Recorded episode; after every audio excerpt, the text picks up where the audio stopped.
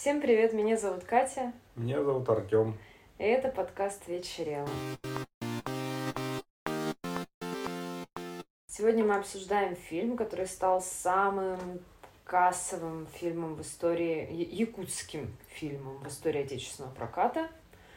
Вот из всех якутских фильмов, даже несмотря на то, что последние несколько лет только и слышно, как они покоряют кинематограф, что это прям явление культурное и все такое, именно это побило рекорды. Фильм, соответственно, 2022 года производства. Он был, где-то, не помню, даже с конца февраля, с марта в прокате. Да, и вот только в мае, несколько дней назад, вышел его цифровой релиз. Обещали раньше, но уж очень хорошо на него ходили в кино, поэтому они немножечко потянули, да. В принципе, проблемы в этом действительно никакой нет. Из интересных фактов, я потому что вот сейчас немножко полистала всякие паблики, на которые подписаны. Это вот из разряда сарафанного радио. Фильм поддержала МВД России. Там все. Они рекомендовали своим сотрудникам и курсантам ознакомиться с историей персонажа, честного якутского следователя. Это не по реальным событиям. Нет, это не по реальным событиям, но они постарались отойти чуть-чуть от чисто якутского колорита, чем, как правило, характеризовались прошлые ленты из Республики Саха. Да, тут особо это может быть где угодно, но все равно есть. Немножечко такое есть, но мне кажется, это тоже в принципе можно применить и к другим меньшинствам. Но именно тут, мне кажется, очень подходящий. Безусловно, поэтому там и сняли. Здесь было, как пишут критики, ориентация на корейские экшн-триллеры, ранние работы Дэвида Финчера и Дэни Вильнёва. То есть здесь пытаются уже в мультикультурность работать. Я не берусь судить, признаться, эти все отсылочки, это надо прям шарить, наверняка там где-то могли быть отсылки прямо по композиции, по колористике, по каким-то кадрам, по отдельным решениям, но снято, в принципе, красиво, операторская работа такая достаточно говорящая. В общем, наверное, нет смысла, его заценил Тарантино, и я репостила недавно видео, где он рассказывает в одном из своих интервью о том, как к нему попала копия цифровая Айты. Он начал смотреть и сначала думал, какой классный новый корейский триллер. В смысле, я не помню, как он там говорит, вряд ли он считал, что он прям по-настоящему корейский, но он как-то смотрел его безотносительно, ему нравилось, а потом заинтересовался, кто же эти люди, потому что для все-таки... атмосфера Якутии, она такая, своя атмосфера, несомненно. И, в общем, очень смеялся и говорил, это гребаные якуты, с ума сойти. В общем, ему понравилось. Нам, конечно же, было интересно посмотреть. Если...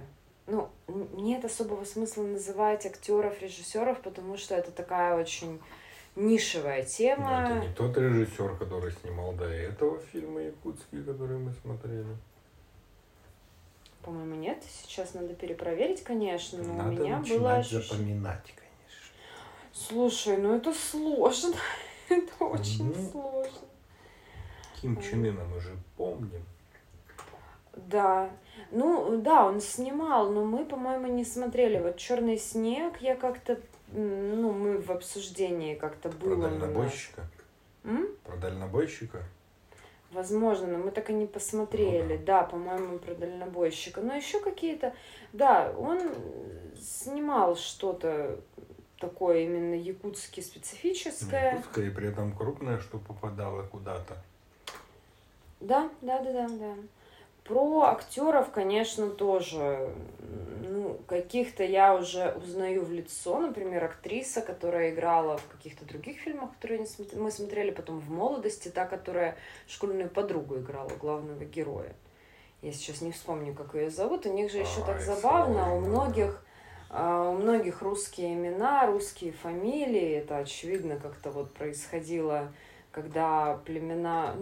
племенам, господи, народностям северным выдавали паспорта при Советском Союзе, да, и тогда их вот именовали... Ну и детей уже начали называть, естественно. Ну да, это колоритно выглядит. Я сейчас не с целью посмеяться, просто это действительно очень необычно, очень... Ну, не ожидаешь, да, увидеть человека с абсолютно якутской внешностью и с именем там Иннокентий. Но не обязательно именно так, там по-разному будет. Ладно, я не к тому. По сюжету. Это детектив такой... Да, они пытаются сказать, что триллер, но, на мой взгляд... Да нет там ничего триллерного, просто детектив-драма.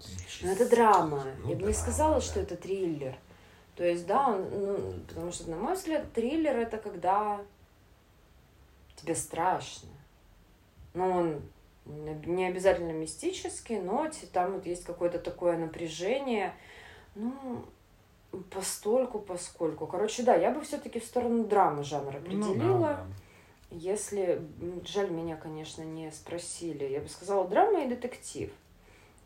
А на Кинопоиске, например, пишут драма-триллер. В деревне, в Якутии есть небольшой полицейский участок, ну, как положено. И выясняется, что пыталась покончить с собой девочка, школьница, старшеклассница. И в процессе этого заодно выясняется, что предположительно у нее как-то в это все замешан один из сотрудников. Причем, как и положено, он не якут, он русский. Причем, ну, такой мерзотненький. Да, русских там-то мало вообще. Да, русских мало, наверняка существуют всякие тоже внутренние конфликты, связанные с национальным вопросом. Я просто не в предмете, но я думаю, да, тем более в каких-нибудь маленьких населенных пунктах, где все свои, там братья-сватья, и тут приезжает какой-то скот, работу забирает. Но он еще и сам вечно тоже подкалывает, а чё по-русски нельзя, и как-то да вы там на одно лицо, то есть ведет себя, конечно... как застрахованный. Странно даже. Но окей, нам показывает, что он нехороший человек, не очень такой приятный. И потом начинается... Ну, это похоже, как был фильм с Мадсом Миккельсеном «Охота». Но это знаменитый, я не знаю, смотрел ты его или нет, я его смотрела, о том, как тоже там не настолько камерно, но, в общем-то, такая тоже комьюнити какого-то пригорода, и его обвиняют в том, что он там тоже педофильские действия осуществлял. И его очень быстро пытаются линчевать. Здесь, по сути, тоже такая же тема. Человека оговаривают по такой теме, которая очень триггерная для всех.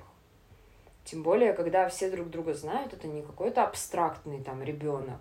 А вот все знают, все видели, вместе с родителями работают, ходят в один магазин, ребенка видят там одноклассники. И начинается травля и практически охота. Ну вот, собственно, это если... Ну, то, как об этом можно рассказать, не спойлеря. Понравился ли тебе этот фильм? Ну, в принципе, понравился. Но мог бы понравиться еще больше. Чего тебе не хватило? Ну, какой-то большей жесткости, что ли. Ну, я потом тогда расскажу в конце, что я бы ждал от него. Ну, в принципе, да. А тебе? Мне не очень. Мне он показался, во-первых, банальным, потому что... Ну, затрагивают, да, такой вот психологический момент и стадного чувства, и такой вот животрепещущей темы, как легко можно так вот оказаться в опале. Но все это как-то вторично и так понятно, даже не знаю. Ну, я тоже раскусил в самом начале, в общем-то, чего ждать дальше. Но я надеялся, что будет какой-нибудь твист неожиданно. Ну, то есть, мне кажется, он просто такой фильм о поговорить, потому что Он во многом на диалогах, на каких-то отдельных мизансценах. Разные персонажи оказываются в разных ситуациях, общаются с разными участниками событий, как и непосредственными, так и далекими. Они делятся своими мыслями, переживаниями. Отдельно взятые фразы, в общем-то, наверное, раскрывают замысел режиссера, что вот он хотел. Ну, это такое дидактическое несколько повествование. Ну, мне кажется, в основном они поиграли с картинкой. Вот это основное. Потому что много таких композиционно интересных кадров, много цветовых решений, много работы со светом. Мне кажется, они категорически затрахались выбеливать белки главного героя. У него они аж сверкают просто голубым сиянием. Я не знаю. Нет, ну оно-то красиво. У него такие глаза на выкате. Но... не знаю. Мне вот в нем чего-то не хватило. При этом... Там, говорят, есть куча пасхалок. Да, к чему? Я сейчас не буду искать, но я точно помню. Допустим, мы видели часы, у которых стрелки опали и лежат за стеклом циферблата. Ну, я слово «пасхалка» использую сейчас вольно, я имею в виду, окей, деталюшечек. Но была пасхалка именно в нормальном значении этого слова, что... Где-то в отделении там полиции был стенд «Разыскивается», либо что-то еще, и там были то ли актеры, то ли режиссеры, то есть такие штуки для ценителей, для своих. Ладно. Я же так понимаю, основной ценитель как раз якуты, и они, судя по всему, очень активно смотрят. Да. И наверняка для тех, кто глубже, чем мы в теме, там больше нюансов, которые можно заценить, понять. Мне он не показался каким-то сильно, не знаю, интересным все-таки. Ну, они тут, помимо прочего, мне кажется, еще и поигрались с экшеном. Потому что до этого вот фильма, я не только те, что мы смотрели, я что-то читал, смотрел просто. Там все в основном как «Молодость», как мы смотрели про... сестер-близняшек. Да. Ну, такое что-то детективное, разговорное. Они ходят, ездят, плавают на лодках. А здесь уже там какой-то экшен, ты видишь. Они уже в сторону такого боевичка-блокбастера попытались поиграть. Относительно, не знаю, «Молодость» мне показался динамичнее, интереснее все-таки. Это ж другой жанр, это же не триллер был. Блин, вообще, как сказать, если честно, там, такое. В общем, не знаю, давай попробуем со спойлерами, видимо. Да. Собственно, как и в описании написано, все начинается с того, что девочка попала в больницу, ей плохо, сразу выясняется имя Афоня, а это именно так зовут полицейского, которого начинают подозревать. Естественно, все недовольны, все сразу понимают, что больше Афони нет в деревне, все, значит, это он. Его начальник, якут по имени Коля, предусмотрительно сажает в обезьянник. Тот ничего не понимает, потому что все вокруг говорят по-якутски и все обсуждают по-якутски. А по-русски ему никто ничего не объясняет. Но, по сути, его начальник его спасает. Потому что вокруг начинается какой-то движняк. Все хотят крови. Да. Говорят, отдайте нам его. Тут же нам показывают сомнения самих полицейских, потому что они там несколько раз один и тот же разговор заводят по поводу, а если бы это была твоя дочь, а если бы это была моя сестра, или что-то такое, в общем, нагнетают.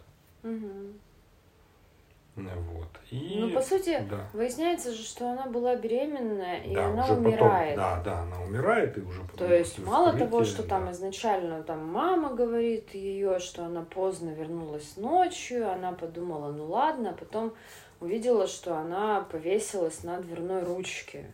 Да. И вот с этого все, ну, в смысле, начинается не с этого, но вот это мы довольно быстро выясняем. И, собственно, реакция почему такая интенсивная, потому что речь идет о подозрении, о том, что он имел с ней сексуальную связь. Она школьница, и это все очень-очень нехорошо. Ну, тут же нам показывают современный мир, где все это разлетается, тут же на картинки, на комментарии, все обсуждают. Все уже в курсе, уже все. Ну да, деревни, но у всех все равно телефоны, интернет и. Да. Ну, и это выходит уже на какие-то более высокие уровни, уже там и СМИ, и что-то еще. Ну, люди об этом говорят. В общем, это все становится известно. Ну и по доброй традиции современной, никто не ждет доказательств, чего-либо. Все, что у них есть, это имя Афоня. А это имя было написано на бумажке в куртке этой девочки. И вот из этого, ну и да, то, что он подвозил ее, как бы это вот их основное доказательство. Там еще есть пацан, который тоже... Ну, про пацана тоже с самого начала говорят. Он любит детективы, он мечтает стать детективщиком, и он рассказывает, что, ну, вот ему кажется, он видел, как они там в машине целовались. Хотя это все, ну... Он не выглядит как суперблагонадежный свидетель. А то, что он... довольно специально, мне кажется, его так изобразили. Такой пухлый мальчик в очках, очень активный. Ну да, который сам пришел в полицию со словами «У меня для вас есть сенсация». Ну, короче, такое, да. Все, конечно, вынуждены это принимать во внимание, но... А то, что он подвозил, в этом тоже нет ничего особенного. Это маленькая деревня, там все со всеми общаются. Это в городе, наверное, было бы странно, если бы девочку-школьницу предложили подвезти полицейские. Ну, да. Я бы сама предложила им не садиться к ним в машину. А там все друг друга знают, это нормально. Да, тоже это дядя Вова, который в мемасах был уже, который когда-то давно про войну рассказывал. Ну, как-то про квартиру был видеомем. Вот этот усатый дядя. Не так давно был. В общем, не суть. Он работал участковым очень долго, тоже в какой-то деревне, и говорит, постоянно они едут, на остановках стоят бабули, потому что автобуса нет, и неизвестно, будет или нет. Садятся, подвозят, и один раз было так, что они в лесу нашли труп, сидящим на пеньке. И был мороз. Они этот труп посадили в автобус на заднее сиденье, сидя, как на пеньке и сидел. Ну, понятно. Ну, начали ехать, люди машут на остановках руками. Ну, что делать, заходите, никому ничего не сказали, естественно. Потом через какое-то время обнаружили пассажиры, что там труп. Как неловко-то получилось. Ну, вот такая специфика деревень у нас в Сибири, везде, где большие расстояния и ничего нет. Да, поэтому вот хочется отметить, что в этом вообще изначально ничего особенного нет, что он ее подвозил. Он подвозил полдеревни когда-либо в своей жизни. Какого экшена тебе не хватило? Ну, то есть, там по сути... Дальше уже становится жестче, когда узнают, что она умерла. Собирается группа, естественно, все с оружием, там же и охота, и все, у всех ружья, автоматы, все что угодно. Они приходят, говорят, отдайте. Полицейские говорят, не отдадим. И тут вот как раз то, почему в МВД советуют. Потому что все очень четко сработано именно с точки зрения закона. Что не доказано, хоть им самим и не нравится. Они сами и не согласны, что может его надо наказать или не надо наказать. Ну, не доказано же, суда не было. Все, его надо забрать, в полицию посадить. Всё. Ну да, там есть женщина полицейская, которая даже вот прямым текстом горюющей матери говорит, ну, мол, моя хорошая, есть же презумпция невиновности, ну что ты будешь делать? И понятно, что, в общем-то, со стороны родственников, если речь идет о действительно виноватом человеке, я понимаю, иногда бывает так, что после суда осуждают на какой-то очень небольшой срок и выпускают по амнистии. И есть они чувство... тоже говорят об этом, что он же ваш полицейский, вы там отмажете. И со стороны потерпевшей я могу понять ощущение несправедливости, когда кто-то, допустим, Ну вот сколько бывали какие-нибудь ДТП со смертельным исходом или что-то еще. Понятно, что это там не педофилия, но все-таки. То есть ты остался без своего близкого человека, а вот нарушитель через 2 года на свободе. То есть это тоже можно понять. Они вот это вот все поднимают такую дилемму. Но полицейские тоже что? Они должны его вывести, кинуть в грязь и сказать, рвите его на клочки? Ну, то есть, ну что? Опять-таки тут специфика вот этих вот деревень сибирских, где на десятки километров ничего нет. Дорогу размыло, лодки есть еще, вертолет не прилетит. Ну и как бы, если эту ситуацию перенести в город, ничего бы ни у кого бы не получилось, и даже мысли бы не было. Да, естественно. А тут эта группа обрубает связь, они отключают интернет, сотовую связь, связи больше нет в деревне, приходят туда с ружьями ночью, говорят, отдайте, им говорят, не отдадим, они начинают стрелять, пальба. Да, то есть вообще ситуация, что жители осаждают полицейский участок, обстреливают. Да, полицейские тоже там разрабатывают план, как им там что делать. Тут же появляется трактор, которым должны проломить стену и там, в общем, все сделать. Но опять-таки там без жести того, что там мы будем валить этих ментов, такого нет. Им нужен только вот конкретно этот человек. Все, они остальных не хотят трогать. Опять-таки там обсуждают, что там я ребенка потерял, я иду, а вы как хотите.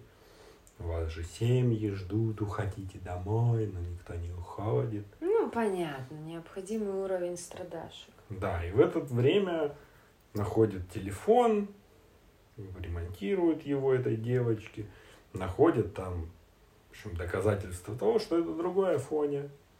Да, из соседней деревни, ее просто ровесник, пацан, и, короче, не было там никакого ужасного криминала, а повесилась она потому, что забеременела и, вероятно, не встретила, ну, желаемого отклика от своего визави.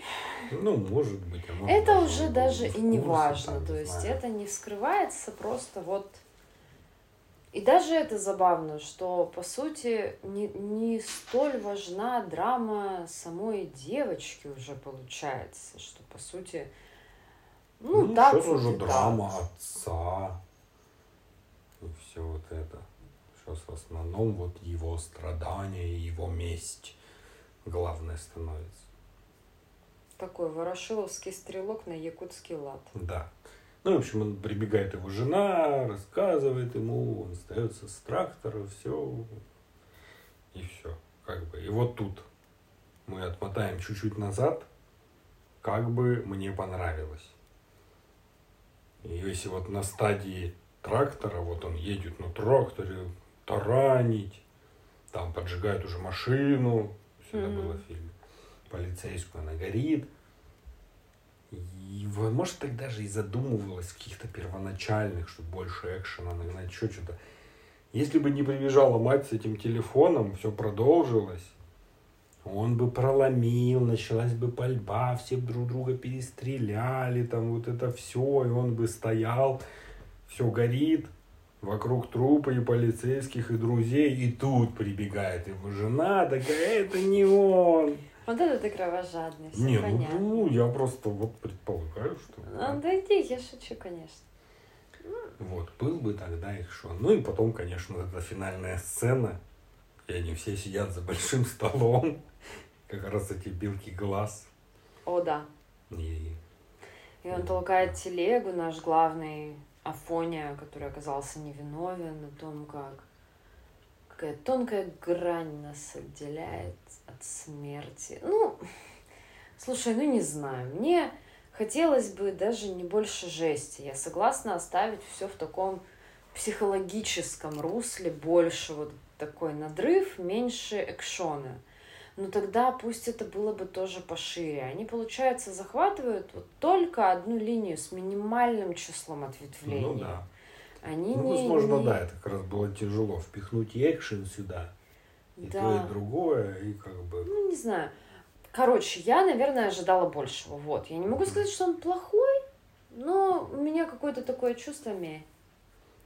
Ну, пересматривать я бы его не стал. Ту же «Молодость» я бы пересмотрел еще. Да, потому что, ну, вот он такой прям бодряковый, и... там явно много всего спрятано, он гораздо более такой символичный. Да. А здесь, мне кажется, больше вот в психологию картинку вложились. Ну да, ну и сюжет какой-то такой конкретный. Такое любят на премиях. Ну, да, да, да. Тема педофилии, там, ну, вот эти острые без вины виноватого. Да. Это вот такая тема конкурсная, на конкретного зрителя. Но как часть какого-то развития, мне кажется, очень классно. Да, да, ну это смотреть нужно уже, да, на большой, на широкой перспективе. Да, и то, что как бы многие узнали про якутское кино, Тарантино, может, еще что-нибудь посмотришь, может, «Молодость» посмотришь. Если, Квентин, вы нас слушаете, посмотрите фильм «Молодость». Я спонтанно изучила тему про циркадные ритмы. Ну, как изучила? Проглядела и в итоге посмотрела, что мне с собой делать. Потому что, ну, как бы... Научный базис — это прекрасно, но всегда интереснее, когда это что-то более близкое, понятное тебе. Однако, что такое циркадные ритмы? Это так называемые биологические часы.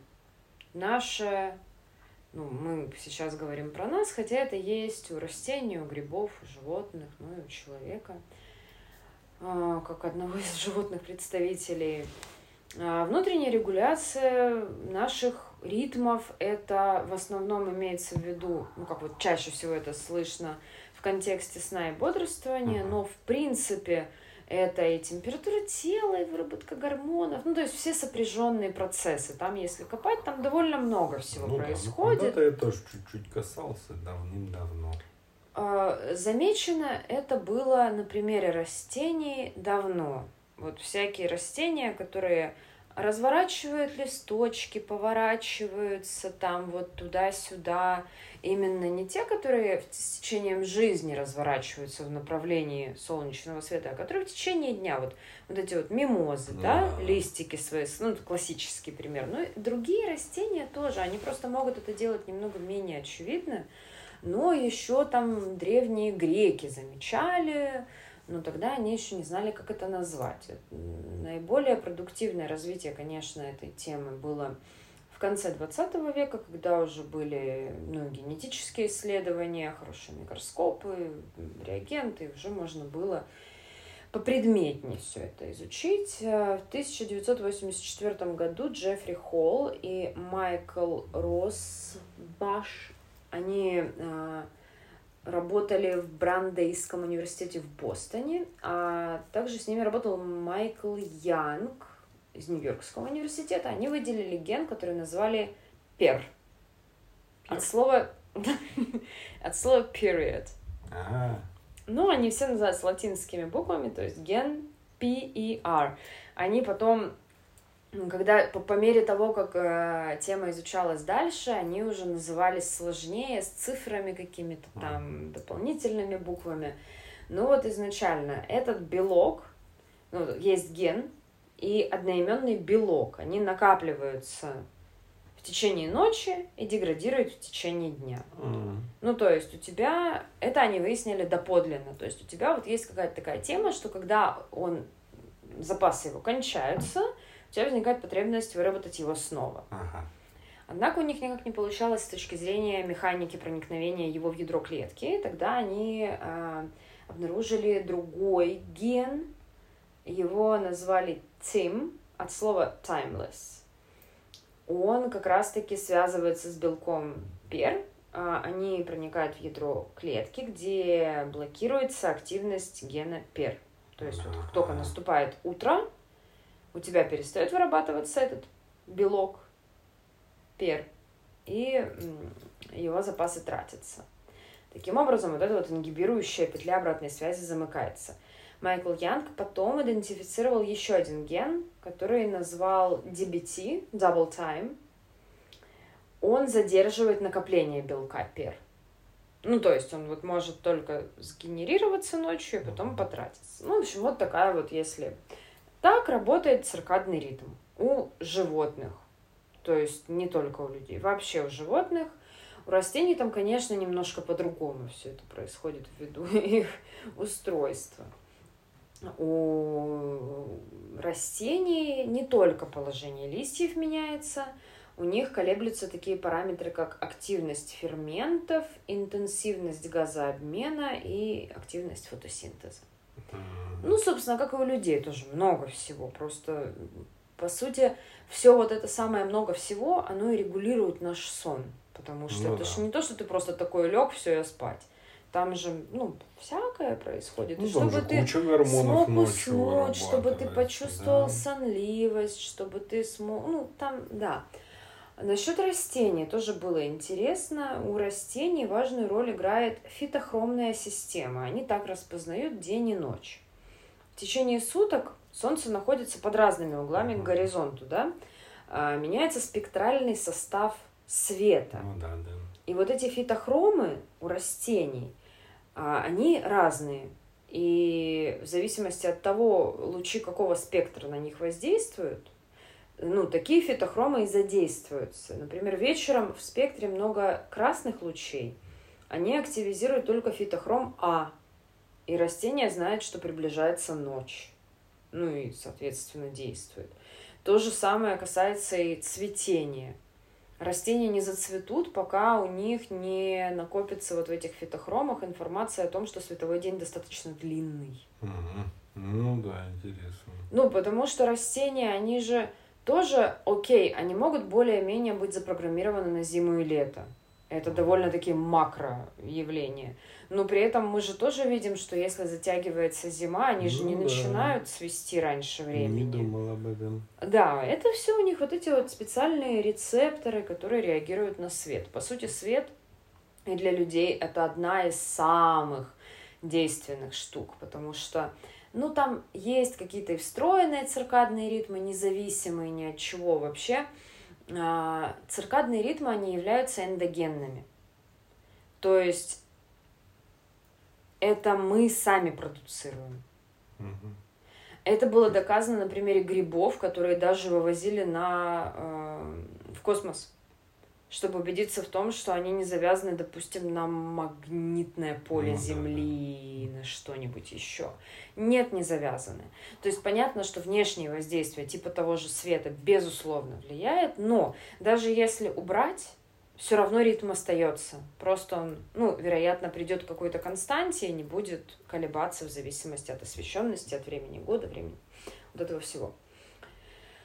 Циркадная система человека, конечно, отличается. В первую очередь хронотипом. Это что? Это вот те самые жаворонки, совы и промежуточная тема голуби. К этому я вернусь... Обойдешься. Это дети голубей, как мы помним по детству. К этому я вернусь позже, потому что в итоге я изучала про хронотип совы. Это довольно интересная тема. И существует такое понятие, как десинхроноз. То есть это расстройство организма, когда расстраиваются циркадные ритмы. Классический пример, такой самый безобидный в плане легкости его преодоления, это джетлаг. Что это? Это когда ты прилетаешь в другой часовой пояс. И у тебя просто все сломалось. Ну да, ну он уж устанавливает.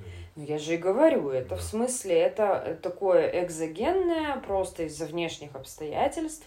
Есть эндогенные причины тоже, когда, допустим, ну там, не знаю, какие-нибудь поражения центральной нервной системы. От минимальных до там, инсультов, опухолей и прочего. Ну это, в общем-то, наверное, понятно. Проводили эксперименты, где пытались выяснить, какой циркадный ритм присущ человеку сам по себе, вот в чистом в вакууме, грубо говоря. Выяснили, что, в принципе, если людям не давать особо играться с освещением, то есть включать много ночью свет и вот это вот все, потому что чем больше мы вечером сидим при свете, тем сильнее у нас откладывается засыпание. Ну да. И, соответственно, чем больше мы утром сидим и чилим при закрытых шторах, тем тоже у нас вот мозга все путается. Самое естественное для организма человека – это утром сразу свет, вечером приглушать. Угу. И именно голубой спектр от экранов так. сильно мешает воспринять мозгу, что вечер настал. Что делать? Ну, знаешь, вообще многие устройства сейчас стали подтеплять экраны к вечеру. Да. У меня, допустим, телефон это делает сам по себе. Вот это странный цвет экрана, это оно, да? Да-да-да, потому что нам вредно, когда он слишком холодный. Днем норм, вечером у нас мозг начинает путаться и откладывать процесс начала вот этих вот всех изменений, предшествующих сну. Короче, когда попытались привести эксперимент к условной чистоте, насколько это возможно? Выяснили, что вообще 24 часа плюс-минус это и есть наш циркадный ритм. Да, у женщин чуть короче, у мужчин чуть длиннее. Там немножечко, чуть-чуть. Совы в массе своей, насколько я поняла, там тоже есть градации. Там истинная ты сова, либо у тебя просто... Ложная. Да. У тебя лжесовизм. Истинные совы – это люди с таким диагнозом, как синдром задержки фазы сна. Ага.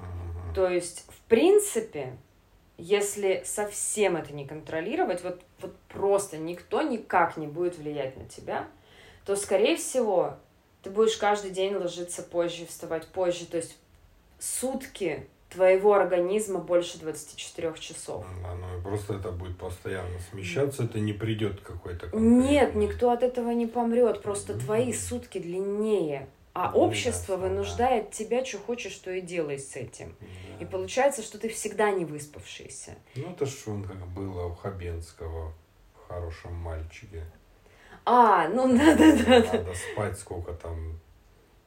12 через 36? Да, что-то такое, да. 12 часов спишь, потом 36 не спишь. И сегодня мы 36 не спим.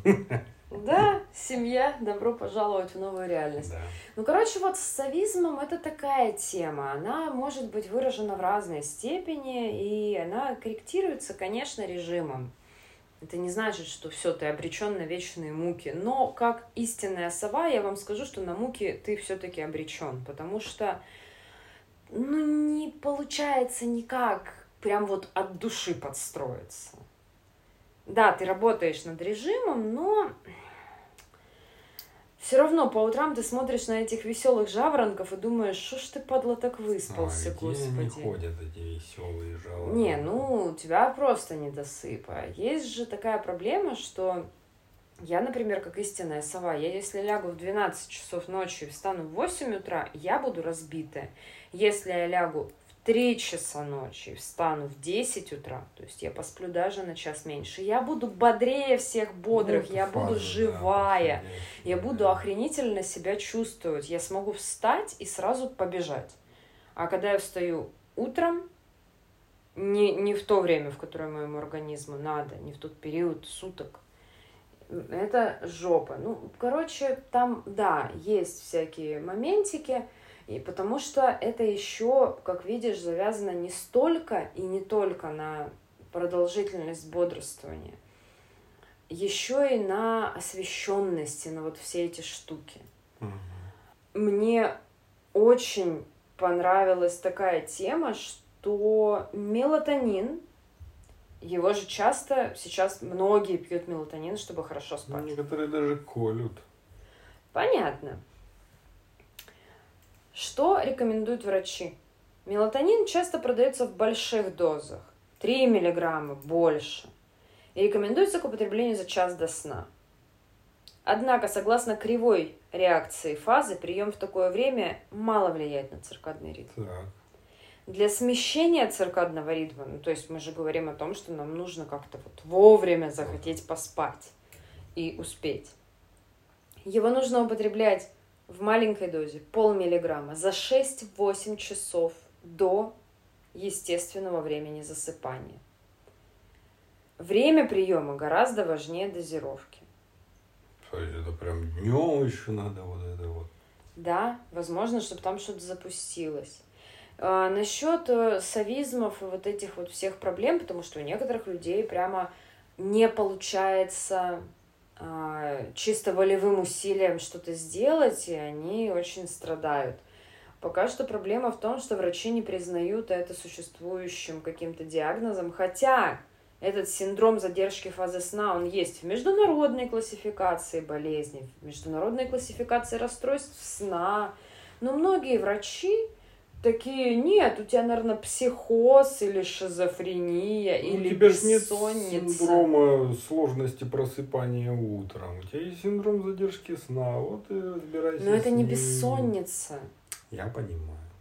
То есть ты, когда хочешь спать, ты засыпаешь и спишь непрерывно, и высыпаешься. Это не бессонница. Ну, это да, просто вот другое. Когда-нибудь.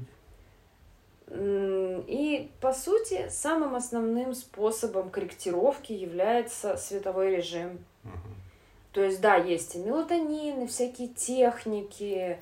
Наверняка есть еще подходы более индивидуальные, кому что подойдет. Но вот я задумалась о том, что можно было бы все-таки завести, помнишь, было модно вот эти световые будильники. Ну, такая круглая шайба, помнишь, на тумбочку ставишь? Вообще нет.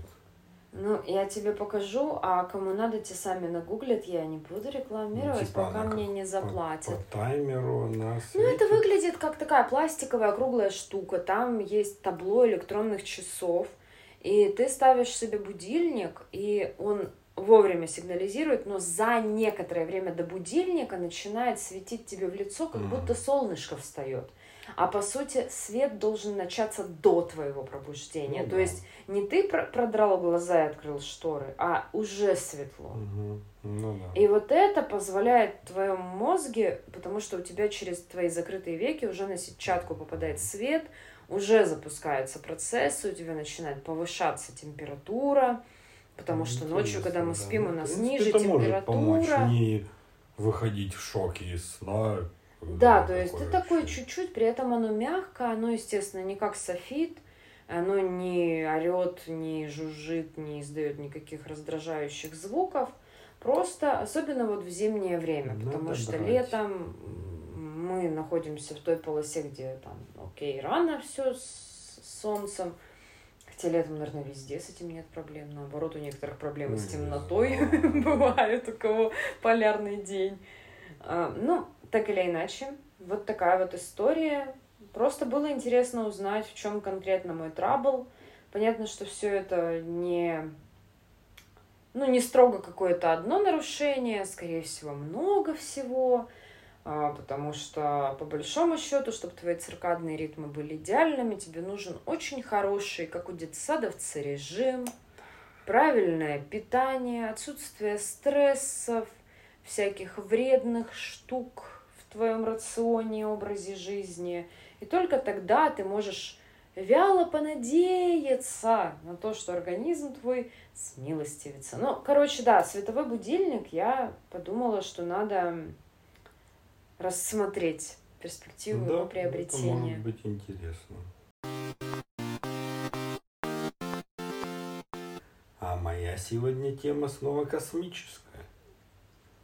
Потому что, во-первых, в прошлый раз я рассказывал про разного рода эксперименты. Mm-hmm.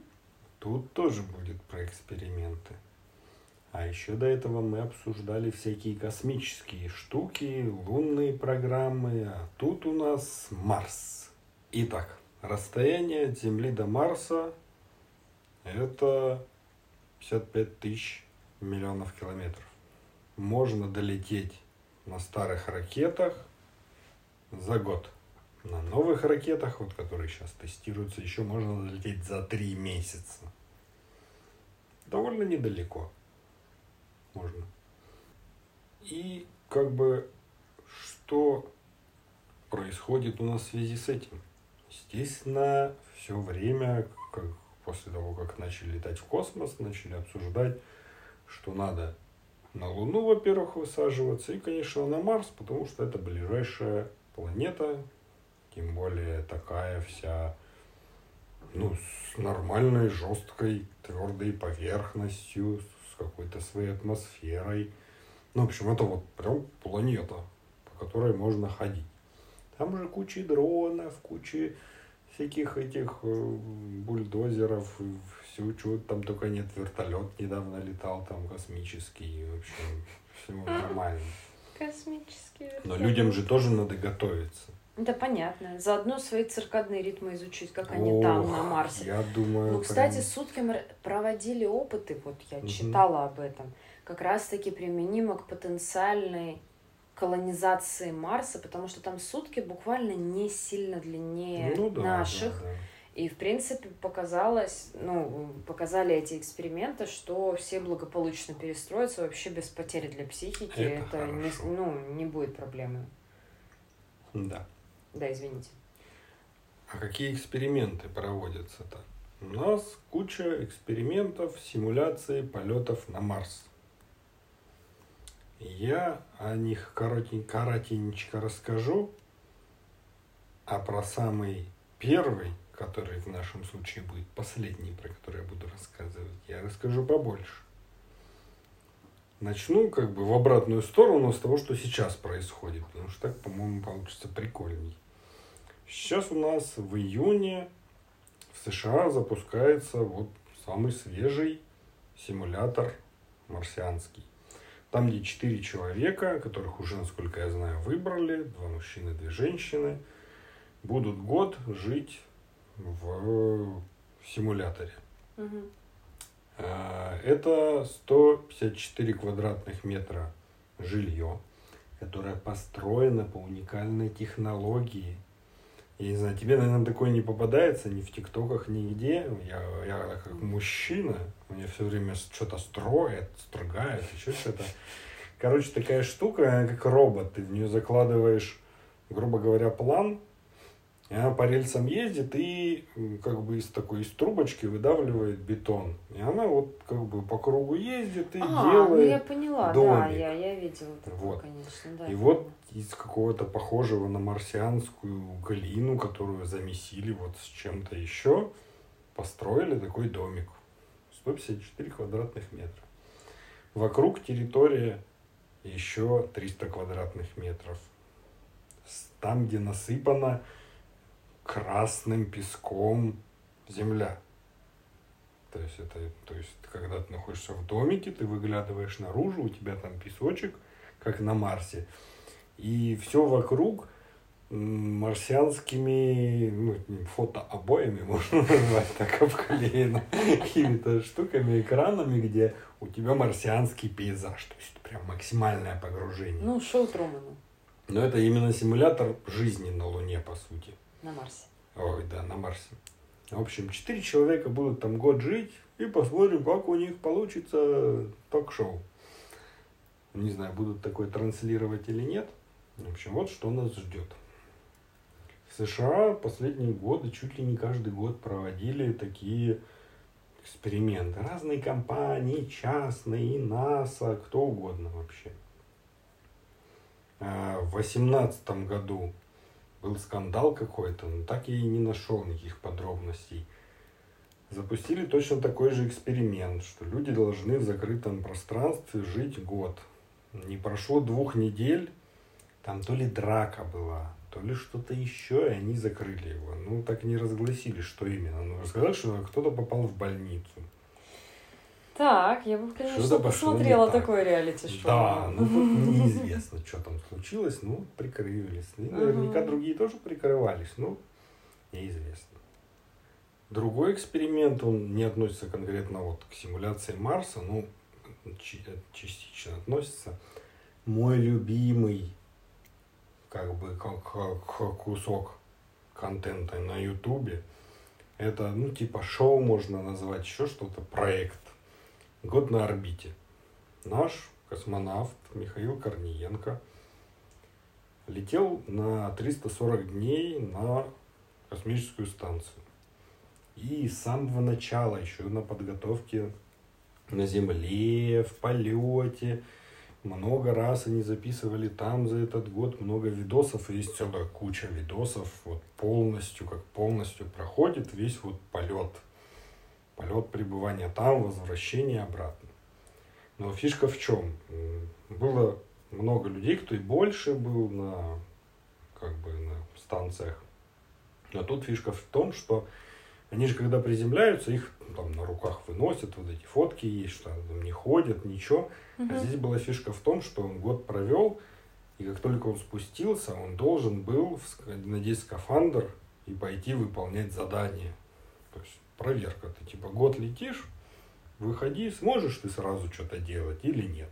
Ну там же, наверное, хотя в невесомости, наверное, сложно тренироваться. Они тренируются, конечно, но все равно ты, же, ты не можешь. Наверное, эффективность очень низенькая получается. Естественно, эффективность низенькая, и как бы, там нету такого, как бы, количества, и в принципе сама вот тяжесть Земли, сила притяжения, она создает уже, по сути, упражнение.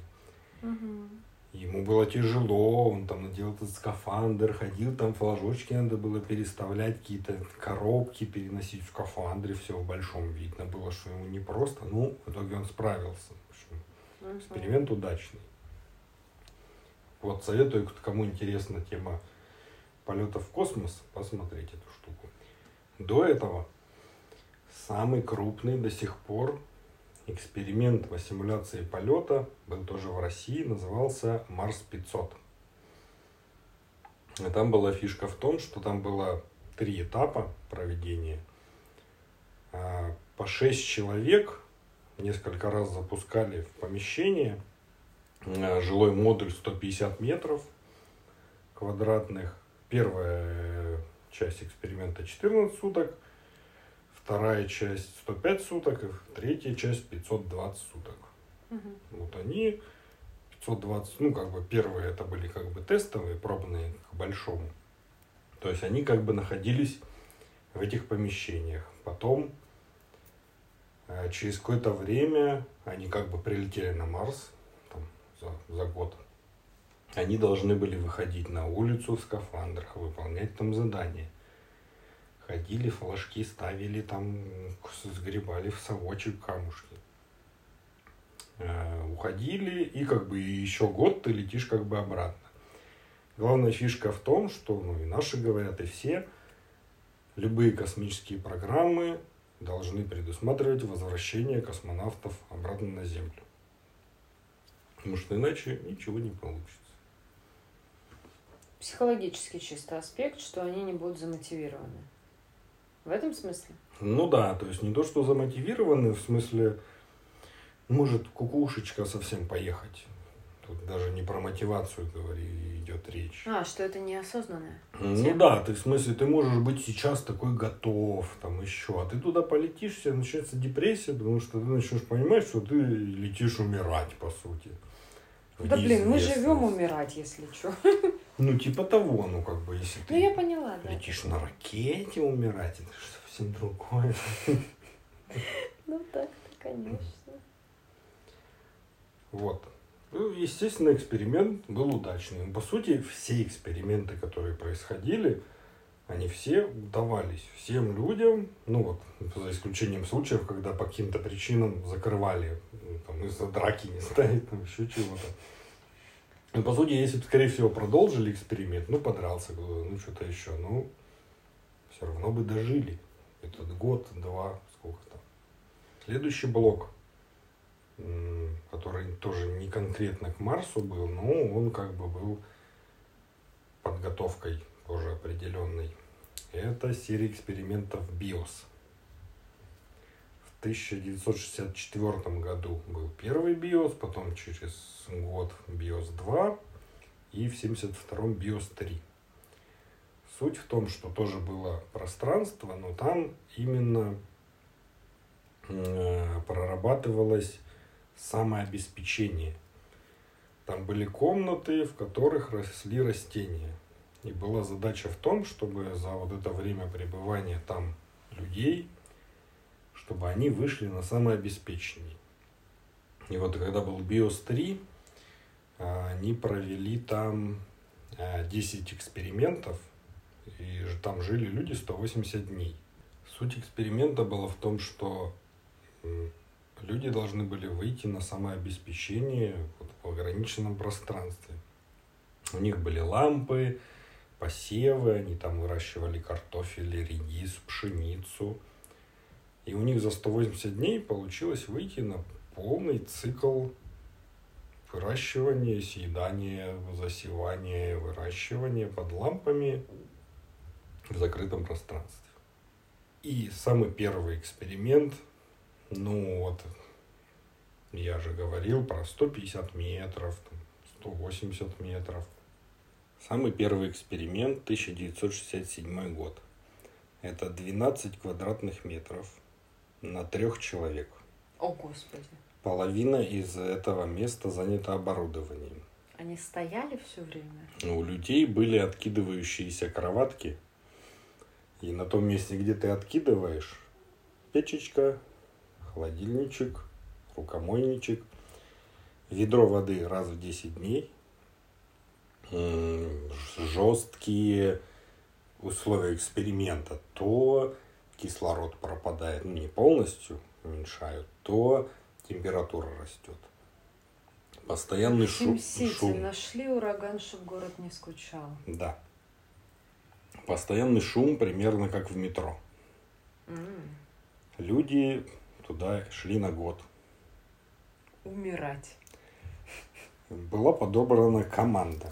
Там был врач, биолог и инженер. Подобраны специально максимально неподходящие друг к другу люди. В те годы, когда такие эксперименты были возможны. Да, и то есть как бы, ну, они справлялись.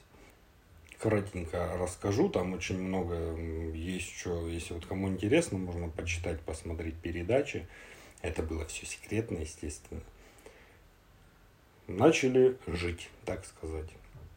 И врач был назначен командиром. Через какое-то время создалась коалиция из биолога, инженера. Господи, их всего 3. И они стали игнорировать командира. Не разговаривали с ним. Не выполняли приказы. Кошмар. Через какое-то время инженеру добавили двойной паёк. И ситуация поменялась, стали игнорировать его. Это я так вкратце рассказываю по фактам. Через какое-то время еще инженер начал жаловаться на то, что призрак ходит ночью по...